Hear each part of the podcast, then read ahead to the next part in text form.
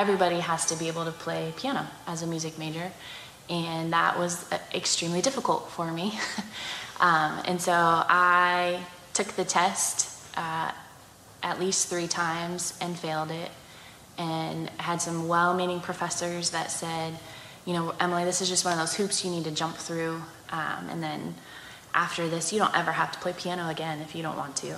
And, and I was like, that's probably a really good idea because it's very obvious that I am not very good at this. I did pass finally, and this was all before I met Mark, too. Um, and I didn't play again um, for close to 10 years. I've never thought of myself as like a, a great musician. I grew up playing stuff, um, which definitely gives me that base to kind of jump around like I have. But it's always like it's always been needs based. They, they needed a bass guitarist when I was in high school, and then I when I went to college, I, I got hooked up playing bass there. And one day they said, "Hey, uh, we need an electric guitarist," and I said, I, I, guess. I mean, if you really need one, uh, but and again, they were they, they, they didn't kick me out as soon as I played one note. They they helped me grow. It's like, hey, we need this, and it's like, I mean, if nobody else is going to step up, I guess, you know, hey, that's me. It was his encouragement and sitting for years watching him on worship teams, longing to be up there, just with the thought like I, just don't have the skills to do that. Um, and so he was the one that said, "You can." It didn't. It didn't happen overnight.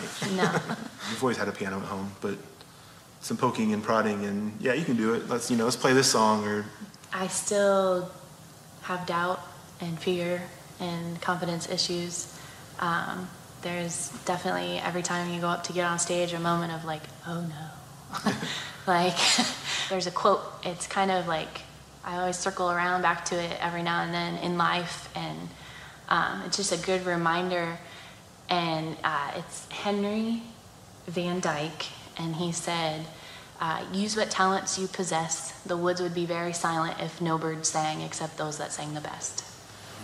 And so I think that's just food for thought that um, no matter what, uh, God's going to use you, even in your uh, inability or doubt or fear. Um, he's got a plan for you.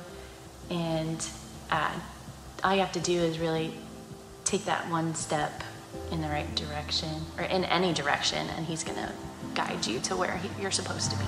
So.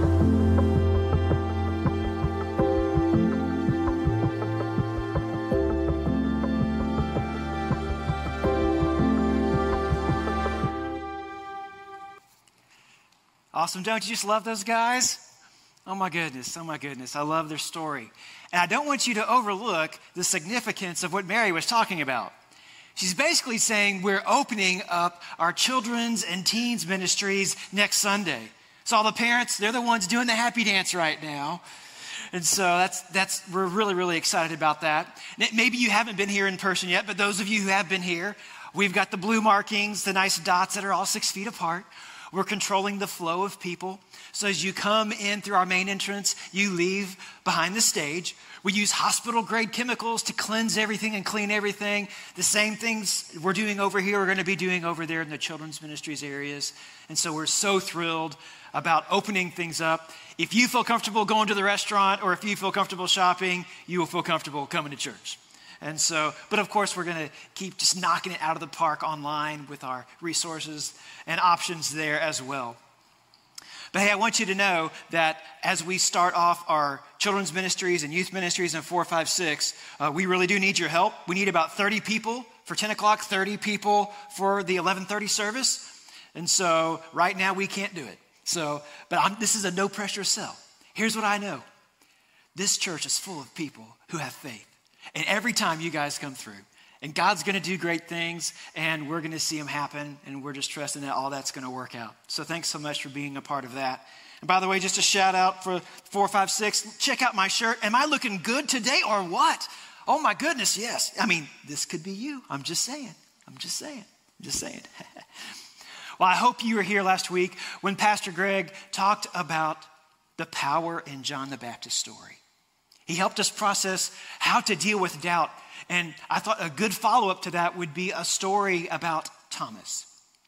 Thomas was one of Jesus' disciples, and he had a nickname that's actually become like a figure of speech. And so his nickname is this it's Doubting Thomas. And what an awful nickname because it doesn't describe who he was at all.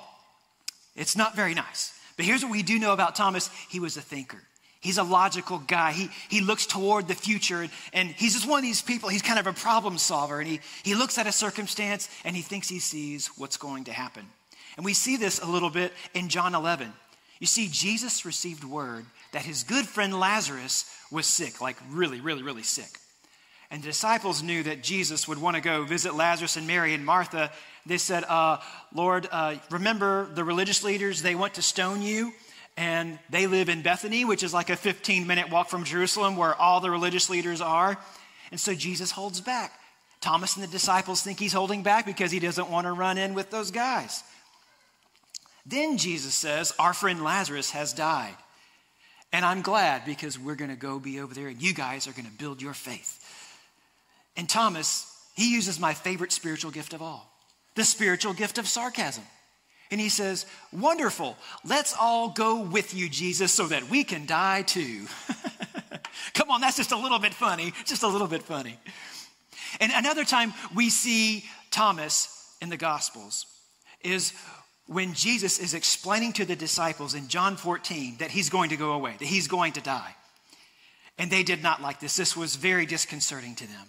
And Jesus said, I'm going away to prepare a place for you so that you can be with me right where I am. And then Jesus said, You know the way and the place where I am going. And the disciples did the same thing that we do when someone in power and authority tells us, Now, you know what I'm talking about, right? They all went, Yeah, but they didn't know what Jesus was talking about. And Thomas raised his hand and said, uh, Lord, we don't know the way. We don't know what you're talking about. And then Jesus responded to Thomas's beautiful question with a wonderful statement.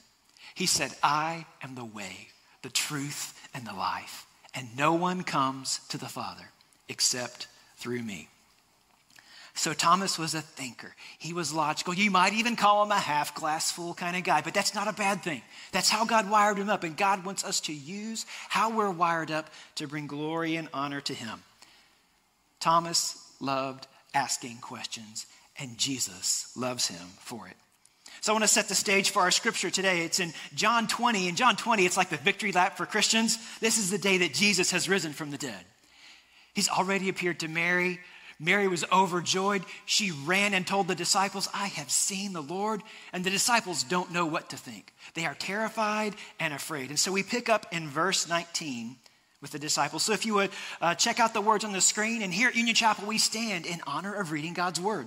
So if you would join me in standing as we begin in John 20, verse 19. And on evening of that first day of the week, when the disciples were together, the doors were locked for fear of the Jewish leaders. Jesus came and stood among them and said, Peace be with you. And after he said this, he showed them his hands and his side. And the disciples were overjoyed when they saw the Lord and also freaked out too. And again, Jesus said, Peace be with you. As the Father has sent me, I am sending you. And with that, he breathed on them and said, Receive the Holy Spirit. If anyone's sins are forgiven, they are forgiven. If you do not forgive them, they are not forgiven. Now, Thomas, also known as Didymus, Thomas and Didymus are two names that mean twin. He was one of the twelve. He was not with the disciples when Jesus came. So the other disciples told him, We have seen the Lord. But he said to them, unless I see the nail marks in his hands and put my finger where the nails were and put my hand into his side, I will not believe. And a week later, the disciples were in the house again, and Thomas was with them. Though the doors were locked, Jesus came and stood among them and said, Peace be with you. And then he said to Thomas, Put your finger here. See my hands. Reach out your hand and put it into my side. Stop doubting and believe. And Thomas said to him, My Lord and my God. And Jesus told him, Because you've seen me, you've believed. But blessed are those who have not seen and yet have believed. Thank you. You may be seated. We all have questions, don't we? In fact, sometimes we have some really, really big questions and some really, really challenging questions this is an invitation for us to bring our questions to Jesus and to find the answers that we need. So the title for today's message is Asking Questions and Finding Answers. And so there's two points. The first point is asking questions. You'll never guess what the second point is. You'll never guess. It's a total mystery. But here's the first thing that Thomas teaches us about asking questions it's that Jesus will go to great lengths to answer your questions. It's a beautiful thing. I mean, Jesus has this special place in his heart for people with genuine questions. I want you to think about what just happened, about what we just read. Because we know that Jesus was a Star Trek fan. You know, he did the beep, beep, beep, and then he said he beamed right into the middle of the disciples, and, you know, sound effects and everything. Jesus appeared right in the middle of the disciples, and they were freaking out. And then he said, Peace be with you, and he prayed for them and, and filled them with the Holy Spirit. And then the disciples went and told Thomas, and Thomas basically kind of told them off. And then a week later, Jesus does the same thing.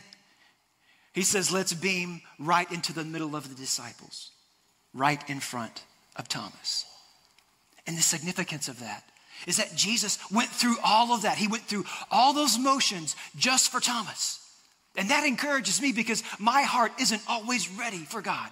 My heart isn't always ready to respond to Him. And I want you to know, just like Jesus, just like He came back for Thomas, He's coming back for you. He is waiting for you. He cares deeply about you. And I want you to sense the intimacy of this moment. You see, the language here indicates that Jesus probably grabbed Thomas's finger. And Jesus put Thomas's finger and pressed it into the hole in his hand.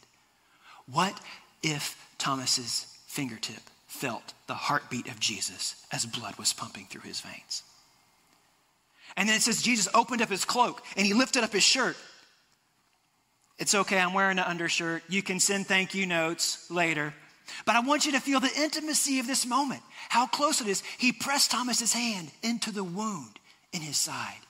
He wasn't belittling Thomas, he was welcoming him. So it's incredibly personal. Another, another great truth that we learn about Thomas's interaction about asking questions that we must know the emotional context for our questions. I've been a pastor for 25 years, and of course, I started when I was 12, ha ha ha. But over the years, I love talking to people about spiritual questions. And we always kind of naturally go to the intellectual side of things and process those. And, and I feel like I'm pretty good at that. I really do. I feel like I can identify with people and see things from their perspective and do the back and forth and kind of see how they're wired up and offer solutions and perspectives. And sometimes I might offer a perspective that I don't necessarily agree with, but it's biblical. And so I want them to feel the power of their ability to find those answers and experience things. And and after I meet with them, um, I'll ask them, hey, was that helpful? And sometimes I'll get, oh, yeah. But a lot of times I just get, sure. Well, I'm not looking for a sure. I want a yes. And so I was talking to Pastor Greg, and then Pastor Greg looked at me, and in his best Yoda voice, he said, The question behind the question you must ask. So here's, here's what he was saying you have to look for the reason behind the reason. Because so many times we hide our emotional issues, our emotional pain behind an intellectual question. And an intellectual answer can't deal with our emotional pain. In fact, when people uh, tell Pastor Greg and even me, I can't believe in God, and they will give a reason, a logical reason, or a reason that's logical to them. Almost always, if we ask enough questions, we find that there's some pain in their heart because their life is in shambles and they can't believe that God let that happen to them. So the real reason is their pain. And the same thing when people say, hey, I can't go to Union Chapel anymore, and they give a reason. And typically, the reason is really that they felt forgotten, that their expectations weren't met. And this was certainly true for Thomas. This was so true for him. And remember, Thomas, he was one of the disciples. Jesus said, Come follow me. And Thomas followed Jesus for three years. And I'm not talking about following him on Instagram, he was with him all the time. He saw Jesus raise the dead. Thomas was one of the people who was breaking the bread, the two loaves and two fish that they used to feed 5,000 men and their families. Phenomenal miracles happened around Thomas. In fact, we know Thomas was one of the 12, and Jesus sent all of them out to preach the good news of the kingdom of God. And so Thomas laid his hands on people and they were healed. He spoke and demons were cast out of people. It's a powerful thing. It's a powerful thing, friends. So all these things were moving inside of Thomas. And I want you to know that, that Thomas, he had, he had this picture in his mind of how things were supposed to be.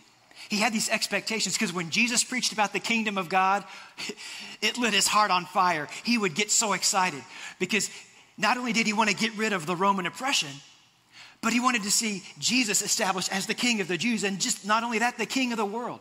So imagine with me in November when we walk into our ballot box and we see another option there and it says Jesus Christ, Messiah of the world. It's like, oh, I'm pressing that button right there. And so Jesus had all these expectations. I mean, Thomas had all these expectations about what Jesus would do, about what it would be like to have the Messiah in place. And then let's go to the Garden of Gethsemane. Thomas is there with the other disciples. Judas walks up to him, to Jesus, betrays him with a kiss, and hands Jesus over to the religious leaders. But before they take Jesus, the Spirit comes, and the book of John tells us that it knocked every single one of the soldiers back on their backs. Everybody was on their can. And I bet Thomas thought, yes, let your kingdom come. Let's overthrow this now. Let's make this happen, Jesus. Peter got in on it too. He drew his sword and tried to chop this guy's head in half, missed and cut his ear off. What does Jesus do? He picks up Malchus's ear and sticks it back on his head. And then to Thomas, Jesus does the unthinkable. He hands himself over to the religious leaders. And Thomas thinks, surely Jesus is going. Surely Jesus is going to vindicate himself. The first trial comes, the next trial, all the way through to the cross. And Jesus dies. And when Jesus died, Thomas's hopes and expectations died too. And it crushed him. Because, friends, intellectual answers can't deal with emotional pain. So, what's the question behind your question? What's going on in your life when you have questions about God? There's another thing that Thomas teaches us is that we don't want to let our feelings deceive us. I know you're not going to be impressed when I tell you this, and you're going to wish you had a better pastor. You need an upgrade pastor. But there are times when my feelings don't line up with God's word. There are times when what I want aren't what Jesus wants. And I'm thankful to know that I'm in good company because that's all of our experiences, isn't it? And Thomas, he did. He let his feelings get the best of him. He lashed out at God, he lashed out at his friends. And so you see, when you look at this from a completely logical standpoint, I mean, Thomas had all these supernatural things happen in his life. You think that Thomas would have at least considered his friends when they said, uh, We've seen the Lord, Thomas. And he pushed them away, dismissed them. It's because his pain was so deep. It's because he let his feelings deceive him. Now, feelings are a God for us, aren't they? They're the ultimate standard of truth in these days. It's like the gold standard of what's right and what's wrong. And here's, here's what happens to us we think, how could I question what I feel? That would be so unauthentic. And if I'm not true to myself, you know, what worth is that? I've got to be true to myself. I can't deny myself. I can't, I can't be not who I am. And so we place this huge stock in our feelings. I can't tell you how many times I've sat across the table or across my office from someone and, I, and I've just spent time explaining uh, principles on how to live life that come from God's word. And not only that, they're backed up by history, research, and counselors. And then with two little words, they sweep away all that evidence and all that advice. They say, Well, I feel. And so we have these high expectations of that our feelings lead us in the right direction, and they don't. Maybe you don't believe this. Maybe you're like the rest of our culture and, and you're hanging on to those feelings. Just think about this. Do a little personal survey. Think back into your own life. Think back to a time, something you did that you regret. You got it? For me, I've got like a bunch of options to choose. But for every single one of them, I remember how I felt right before I made that decision. And I thought, oh, it's going to be fine. This will be great. This will make me happy. You fill in the blank. Were my feelings right? No, they weren't. Or maybe you can conduct this little experiment in your life. You see, we all have relationships. Maybe you have a relationship with your boss or a professor, maybe your parents or your kids, your spouse, boyfriend, girlfriend, roommates. You do this do and say whatever you feel when you feel it. And you just let me know how that goes for you. Well, all of a sudden, our feelings aren't quite as reliable as we thought they would be, huh? I want you to know that Jesus cares about how you feel. He does. But we can't let our feelings deceive us and take us away from what God has for us. So, as we shift gears, a second big point of the message today is finding answers. And the first thing that Thomas teaches us is to find our answers from people that you trust. You see, we've got to have trustworthy people in our lives. And so this doesn't mean you take your questions to Facebook or Twitter or Instagram. I mean, there's so much hate in this world. There's so much confusion and so many varying opinions. You've got to find people who are connected to God to speak into your life, to help you find the right answers. Think about this this philosophical truth. You can't be objective about yourself by yourself. You have to have the input of others. Now, of course, we can grow in our self understanding, but you can't be objective about yourself with just your own perspective. You need the input and advice of others.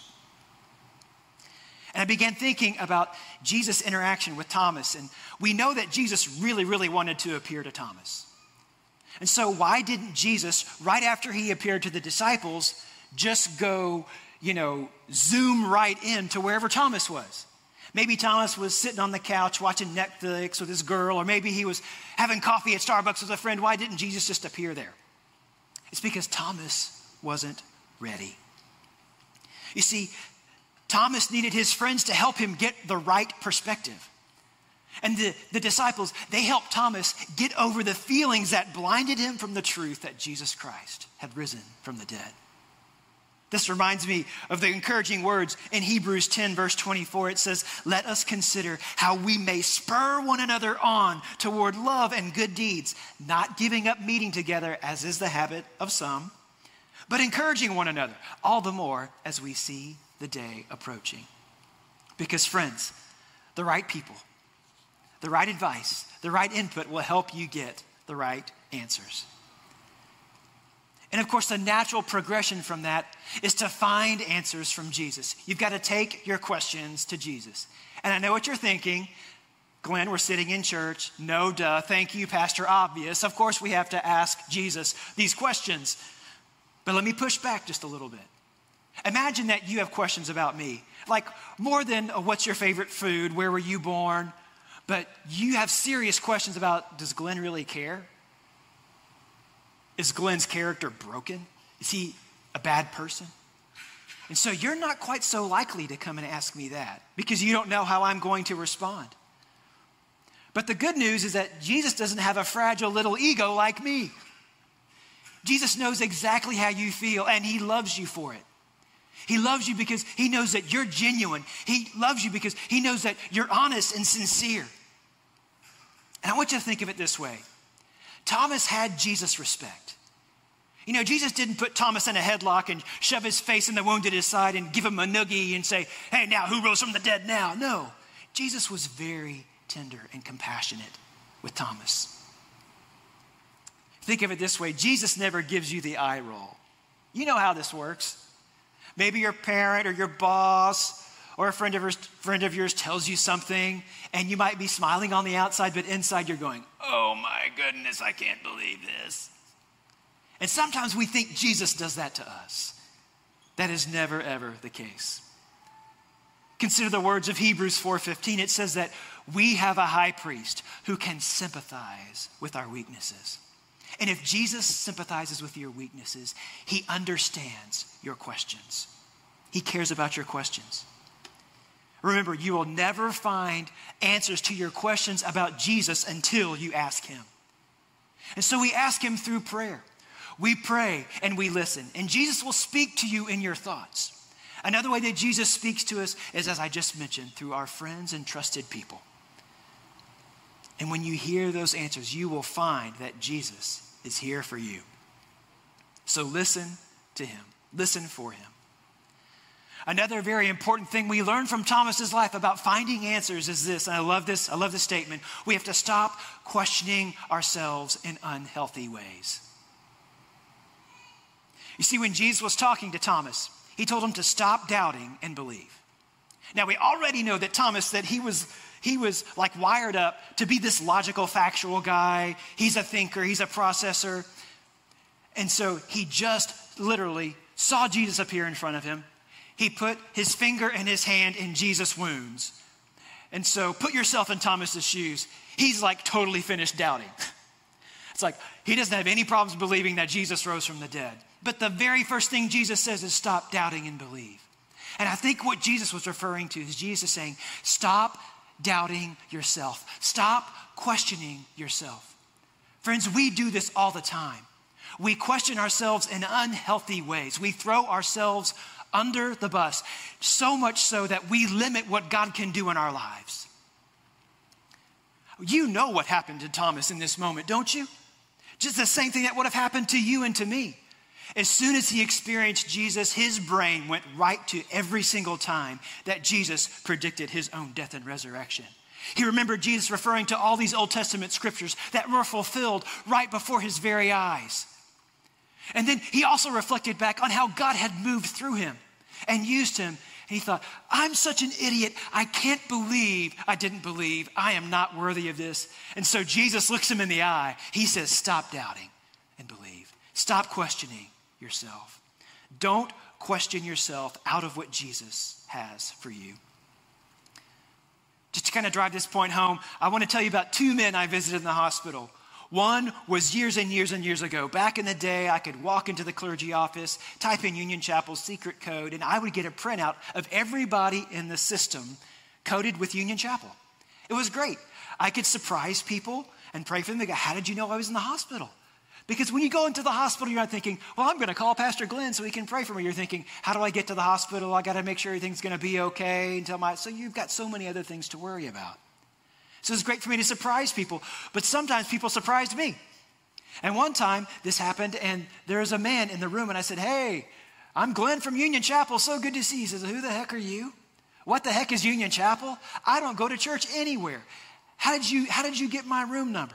I apologized and told him why. And I said, Well, I'm sorry for bothering you. And it's obvious you're not having a good day. Would it be okay if I prayed for you before you left? He said, Knock yourself out. So I went, Oh, goody, here we go. And so I began to pray. God is my witness. The power of God filled the room. I mean, it may not be a big shocker that there were tears coming out of my eyes, but this man who I'd never met before, he was sobbing.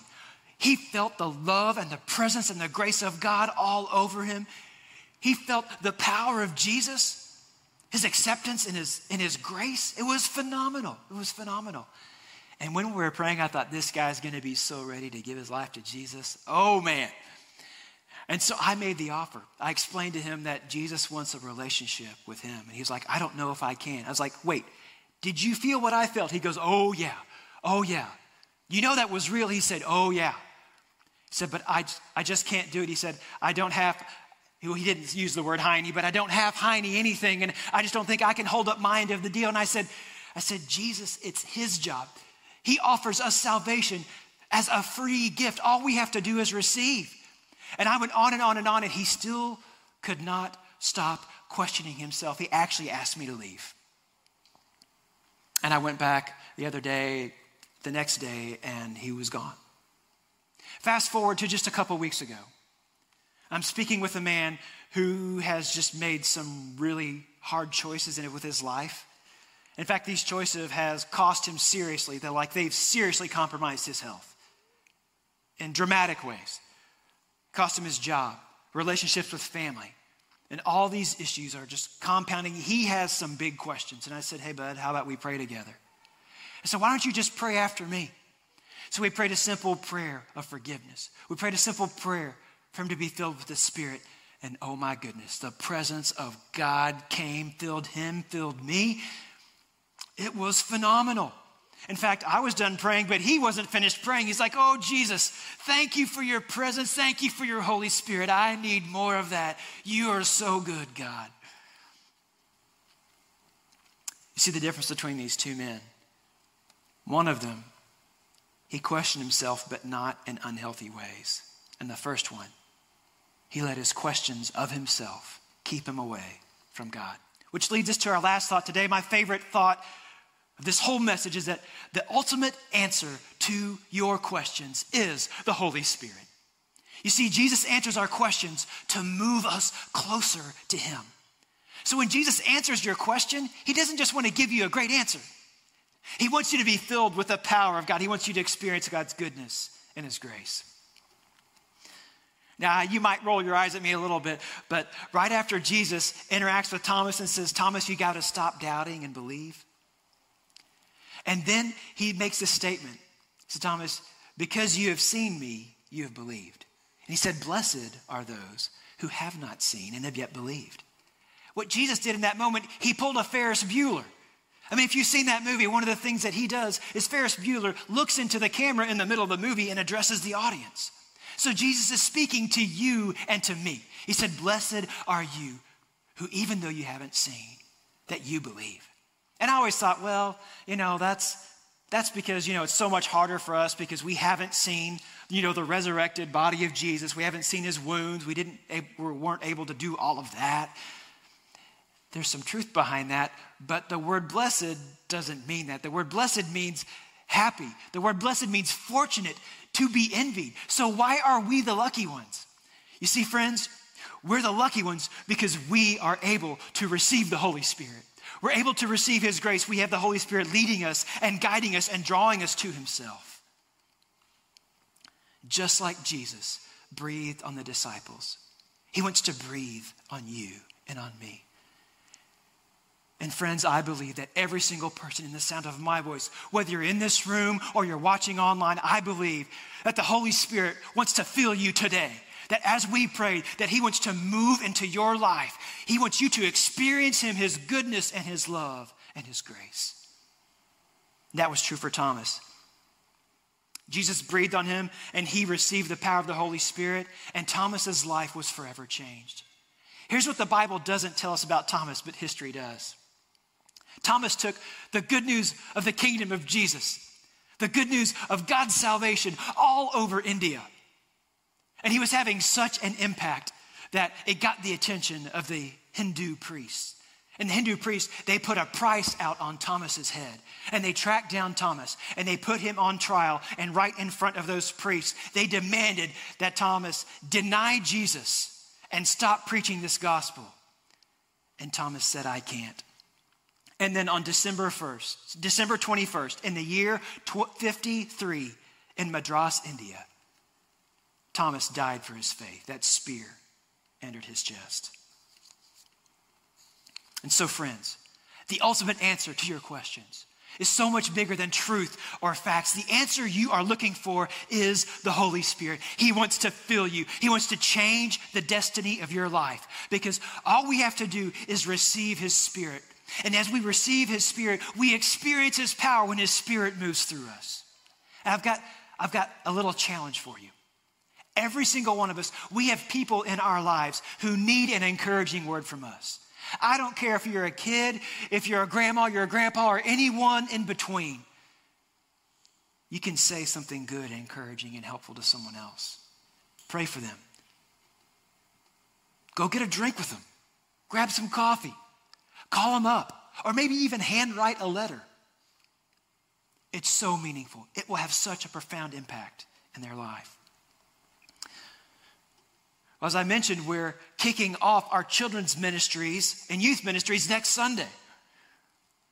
You know, maybe you could uh, do a craft or sit down with a kiddo, help them realize that Jesus really is their friend and wants a relationship with them that's like real and tangible and meaningful. Or maybe you could play a game with a fourth, fifth, or sixth grader and help them realize that Jesus doesn't see them as a kid, but he's got big plans for their life. Or maybe you could play nine square or hang out with a teenager and help them realize that, you know, somebody really does care about me. I really am worth it. And when you do, you will experience the fire and the power of the Holy Spirit move through you. It's this transforming thing you can be a part of that. So when you ask questions, don't settle for a simple answer when you can have the fire of God burning in your heart. So, friends, would you bow your heads and pray with me as the worship team comes up? Jesus, we come before you, and first of all, we're just so aware of all the ways we failed. God, I've been so selfish. I've been afraid. I've been prideful. Maybe you can think of some of the attitudes and actions in your own heart. As you bring those up, just say, Jesus, forgive me. Forgive me. Lord, I don't understand everything, but I believe. I don't have all the answers, but I cling to you. I rely on you. I give all of myself to you. Because, Jesus, I know that you, you are bigger than my questions. Your love for me is so much bigger than my shortcomings. And so, no more excuses, Jesus. No more insisting I'm not good enough. No more waiting. I place my life in your hands. I declare that I believe that you are the Messiah, that you are the Son of God, that you died on the cross and rose from the dead for me. And I surrender all of myself to you, Jesus. And I've been demanding answers, but what I really need, I really need the Holy Spirit. I receive your forgiveness. I receive your acceptance, but most of all, I receive you, Holy Spirit. Receive the Holy Spirit. In Jesus' name, let the power of God fill your heart right now. Let the encouragement of God flow out of heaven into your very being. And by the power of Jesus, you are free from your insecurity and pain. In Jesus' name, you can be the person that He has called you to be because you are a person with passion and hope and love and life. Jesus, we commit all of ourselves to you. And we pray these things in your precious, wonderful, and loving name. Amen. Well, church, if you would, stand to your feet as we sing together and welcome the presence of the Holy Spirit into our lives.